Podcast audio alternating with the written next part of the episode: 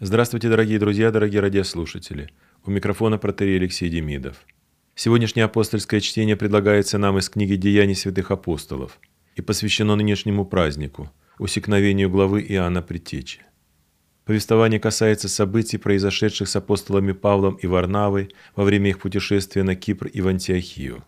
Находясь в синагоге малоазийского города Антиохии Писидийской, апостол Павел произнес там замечательную речь – содержащие учение о Господе Иисусе Христе как о Мессии, предсказанном в Ветхом Завете.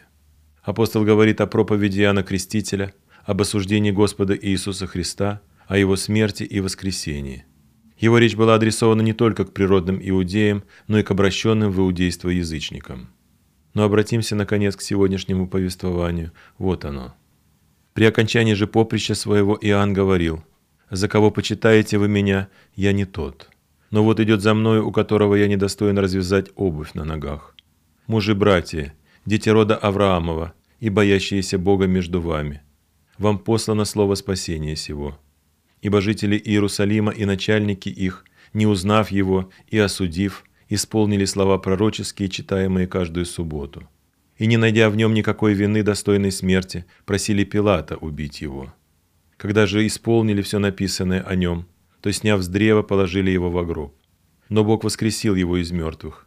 Он в продолжении многих дней являлся тем, которые вышли с ним из Галилеи в Иерусалим и которые ныне суть свидетели его пред народом.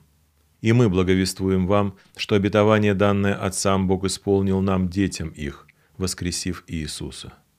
Так заканчивается сегодняшнее повествование.